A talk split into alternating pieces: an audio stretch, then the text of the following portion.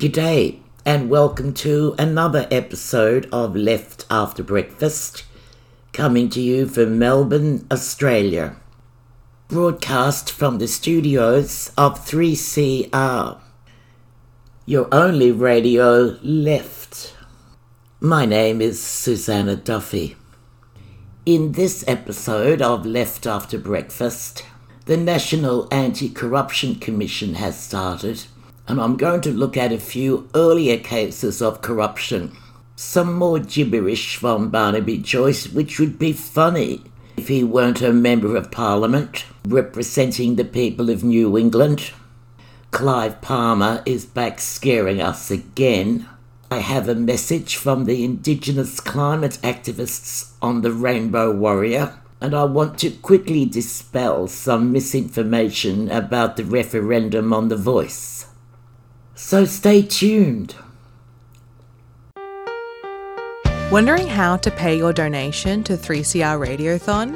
It's easy. You can pay online at 3cr.org.au or call us any weekday with your credit card details on 039419 8377. You can also come into the station at 21 Smith Street, Fitzroy during office hours and pay by cash or card or simply post your cheque or money order to PO Box 1277 Collingwood 3066. And be sure to tell us which program you'd like your donation to go to. 3CR Radiothon 2023. Stay tuned, stay radical.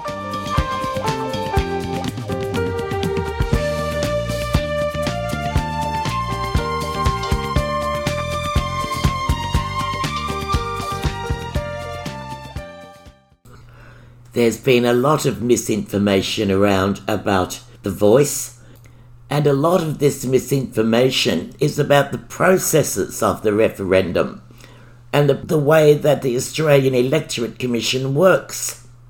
I want to have a quick look at some of them. The most common one that I've seen that the referendum will be voluntary, just like the 2017 marriage law postal survey no, no, referendums are compulsory. The Australian Electoral Commission didn't run that 2017 marriage law postal survey. It was run by the Bureau of Statistics. I've also heard that you need to enrol separately to vote in a referendum. No, you don't need to enrol separately. Your current enrolment details on the electoral roll are used for all federal elections, by elections, and referenda. If your enrolment details are correct, you don't need to do anything.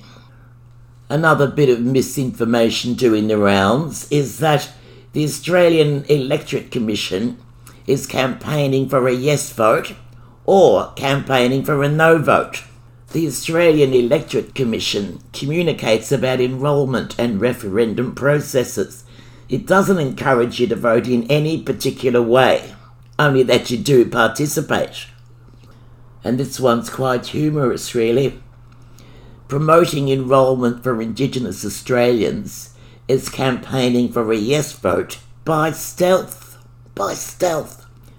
The Australian Electoral Commission has focused on promoting Indigenous enrolment since at least 2010.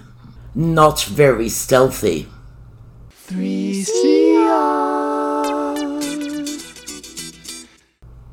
Last week I spoke about the Future Fund, our Future Fund, and how Peter Costello, the chairperson of the Board of Guardians, has invested so much of it into gambling enterprises at the time when research has shown that gambling and problem gambling is a serious health issue for many Australians when we're discussing how to ban online gambling ads. Barnaby Joyce, in his own well known style, gosh, he reminds me of Elmer Fudd for some reason. Barnaby says that gambling is a legitimate industry and he told The Guardian Australia that without gambling ads there would be no commercial television left, or for that matter, The Guardian Australia. The Guardian, however, pointed out that they have already stopped using gambling ads. Barnaby said next thing they'll come for will be fast food and then our sugary drinks. And anyway, you journalists wouldn't have a job without Coca Cola ads.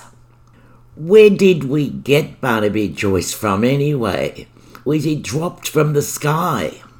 Another National Party MP, Keith Pitt, is also against banning online gambling ads. Now, here is something that I didn't know about, and possibly you didn't either. It's Investor State Dispute Settlement, ISDS. It's a mechanism that allows foreign investors to sue governments for compensation if their investments are affected by changes in domestic law or policy. This ISDS gives extra legal rights to powerful international investors, and they have used it to challenge laws on public interests like health, environment, minimum wages, and carbon emissions. Even if governments win ISDS cases, it costs them millions of dollars to defend. ISDS also allows for huge compensation awards based on questionable calculations of future profits, so depleting government funds for essential services. But why does this matter? well, it matters a lot. It restricts essential regulations on health, environment, wages, and more. For example, it was this mechanism that allowed tobacco giants to sue the Australian government in an attempt to block the highly successful plain packaging laws. And now we have Clive Palmer. Clive Palmer is claiming to be a Singaporean investor and he wants to sue the Australian government for $296 billion. But perhaps he intends to pay his workers with that money if he gets it. He owes enough money to his staff in unpaid wages. Oh, crikey, I must be dreaming to think he would do something like that. And here's some uplifting news. I received a message from Guda Maluyligal in the Torres Strait from Uncle Pabai and Uncle Paul and they're taking the Australian government to court for failing to prevent climate change. I'll just read their message to you. Our people have lived in the Torres Strait for thousands of years. Our land is central to our culture, and the knowledge of how to live in harmony with it has been handed down from generation to generation. But if the government doesn't change course, this place that we call home is going to be underwater. We will lose everything our language, our culture, our identity, everything, making us Australia's first climate change refugees. Like us, communities around the world are standing up and seeking climate justice through the courts. Our battle is not just about the Torres Strait Islands, it resonates with communities around the world. Right now, we're on the Rainbow Warrior, making our way from Cairns to Vanuatu in solidarity with the Pacifica community, who are leading a global legal campaign bringing climate change to the world's highest court, the International Court of Justice.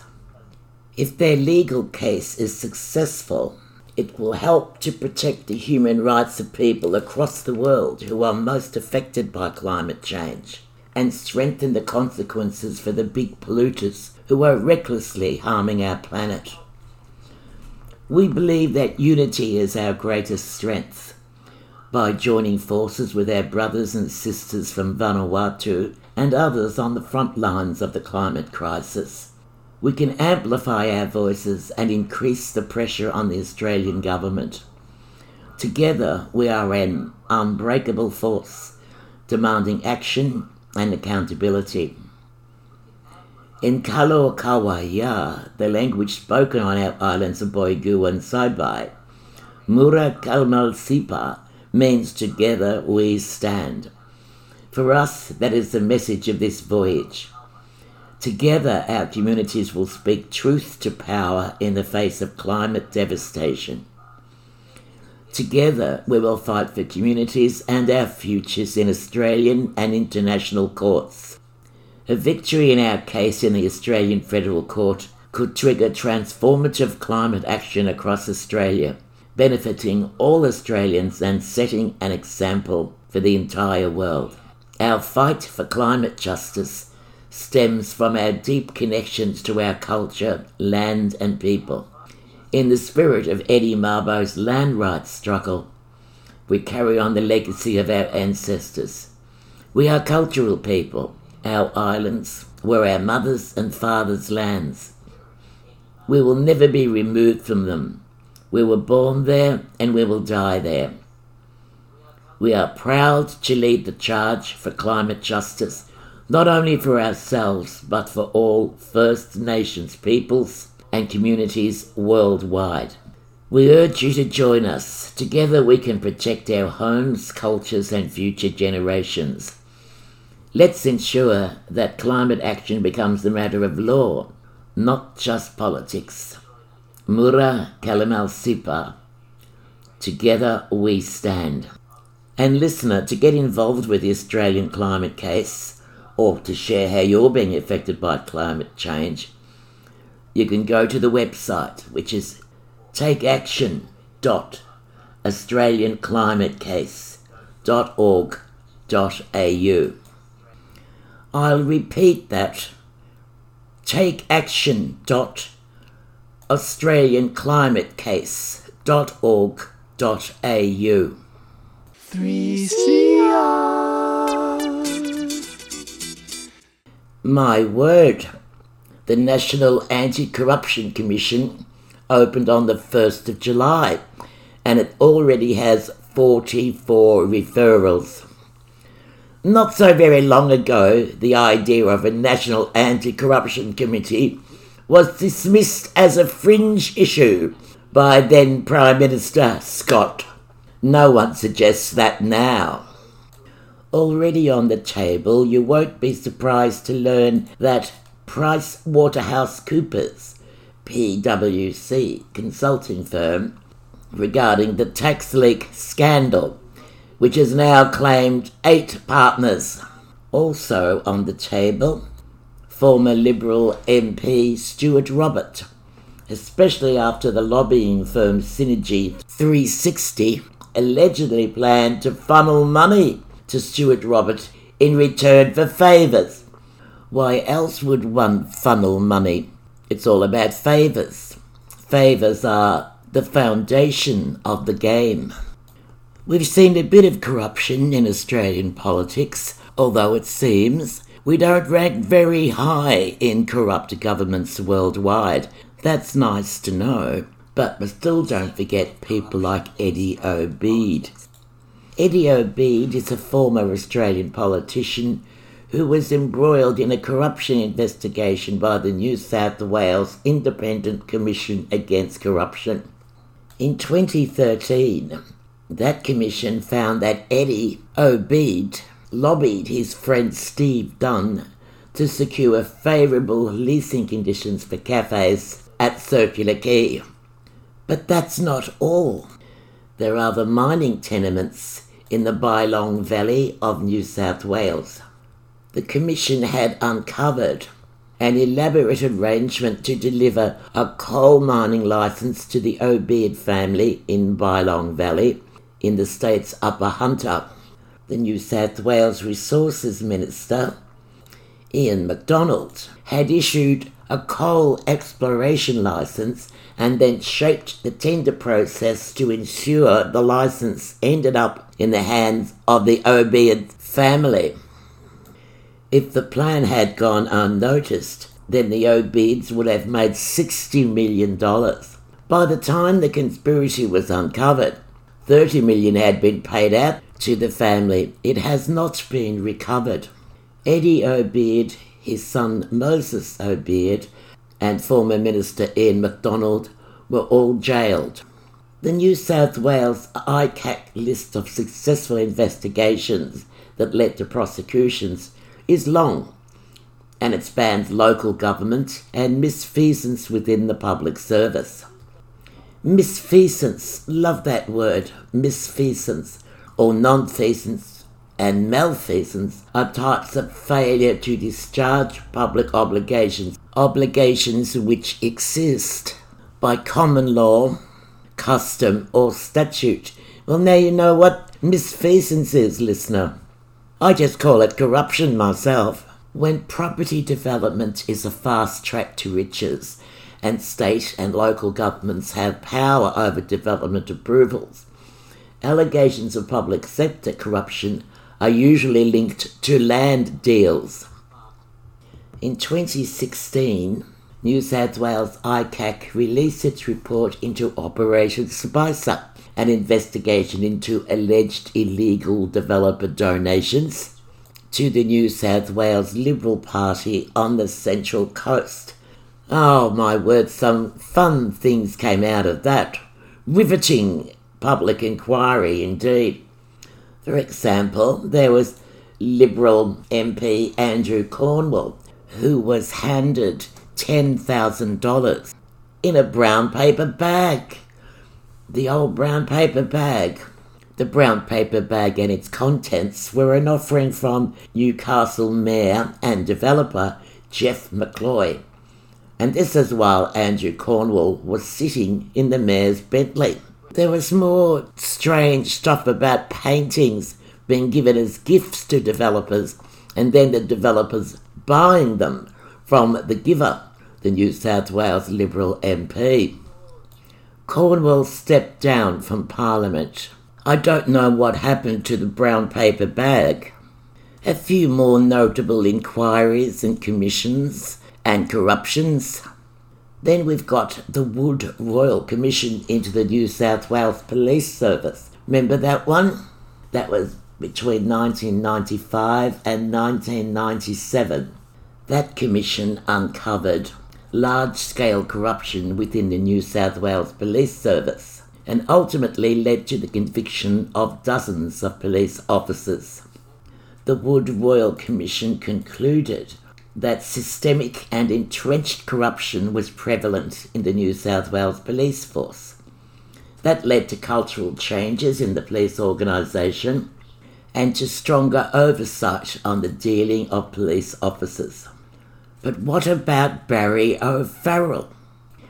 In 2014, Barry was the Premier of New South Wales when he accepted a gift of a $3,000 bottle of Penfolds Grange from Nick Girolamo, a chief executive of Australian Water Holdings.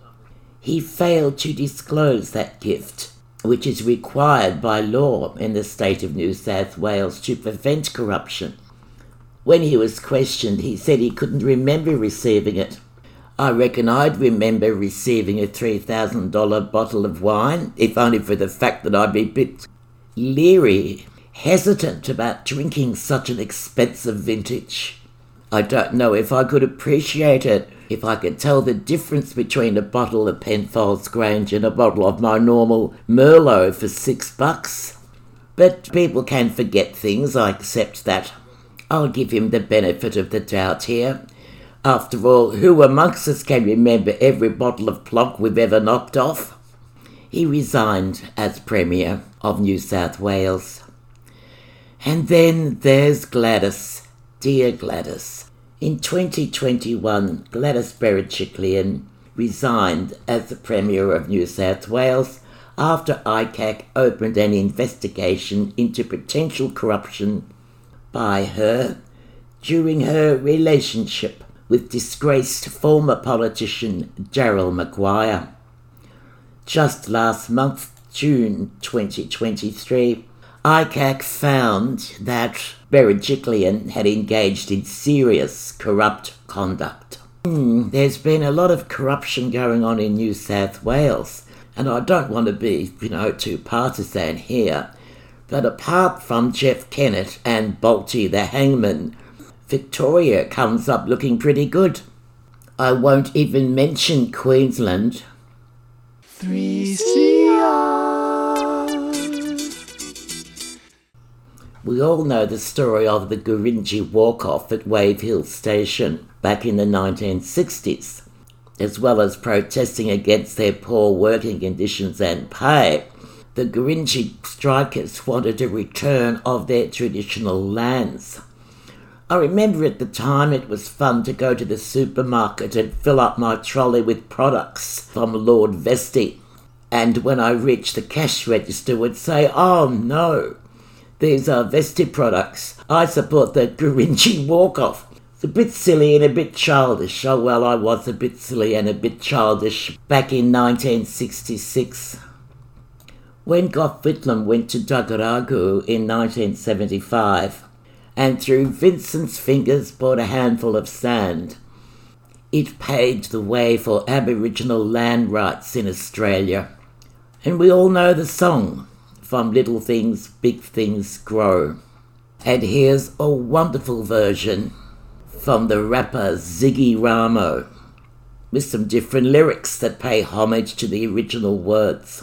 Thanks for listening. Thanks for the ride. See you next week. Same time, same place. Until then, it's cheerio and ciao from Left After Breakfast. And here's Ziggy Ramo.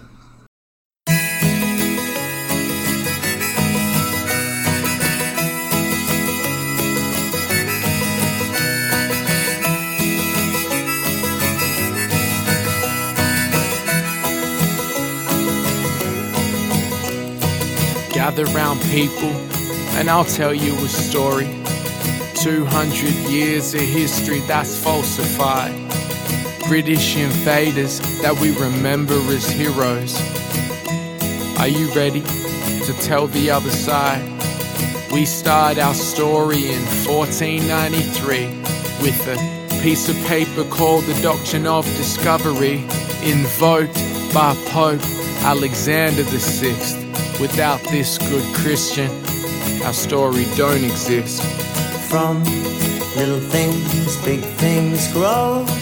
From little things, big things grow.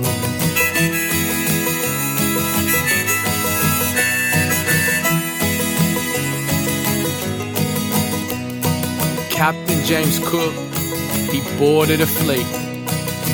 And he was armed with the doctrine of discovery. The same tactics were used by Columbus. It's how today Australia claims terra nullius. Cause on that paper, the Pope did write that you're only human if you've been saved by Christ. And if there are no Christians in sight, the land you stumble on becomes your God given right. From little things, big things grow. From little things, big things grow.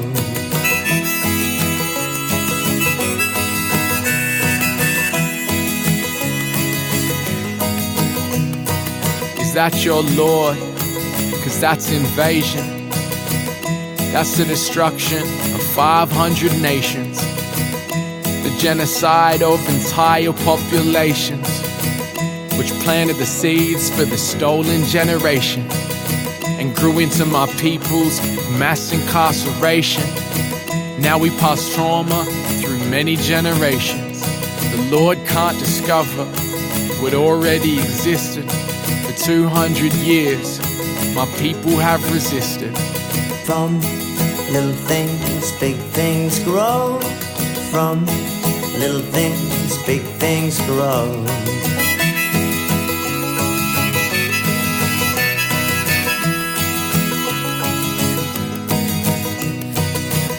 War's continued since Captain James Cook. And this side of history you don't write in your books. You don't want the truth and you don't want to listen. But how can you stomach Australia's contradiction? Cause we went to war in 1945. We were allies against a terrible genocide. And I know it's uncomfortable. But the irony I see is that you fall for them, but you don't fight for me. From little things, big things grow. From little things, big things grow.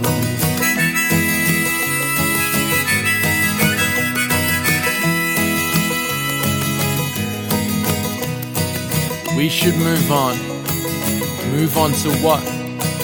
I still remember. Have you forgot that Vincent Lingiari knew others were rising? Gurindji inspired us to keep on fighting. So call it Australia. Go on, call it what you like. I just call it how I see it, and I see genocide. Now that you hear me, can you understand? There will never be justice on our stolen land. From little things, big things grow. From little things, big things grow.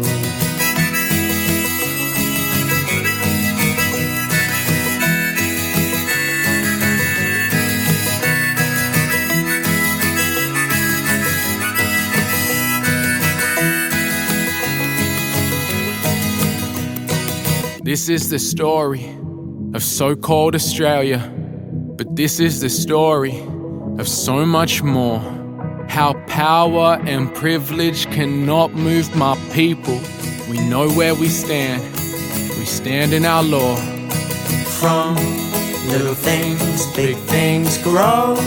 From little things, big things grow. From little things, big things grow from little things, big things grow. From little things, big things grow. From little things, big things grow. From little things, big things grow.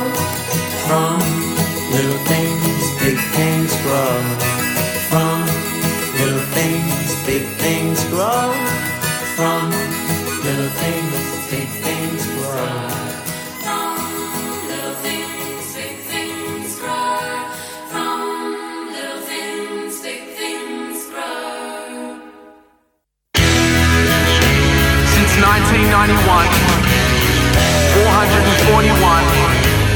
Indigenous Australians have died in custody. They're casualties of a war that never ended. But we are not yet defeated. Always was, always will be. Sovereignty was never ceded.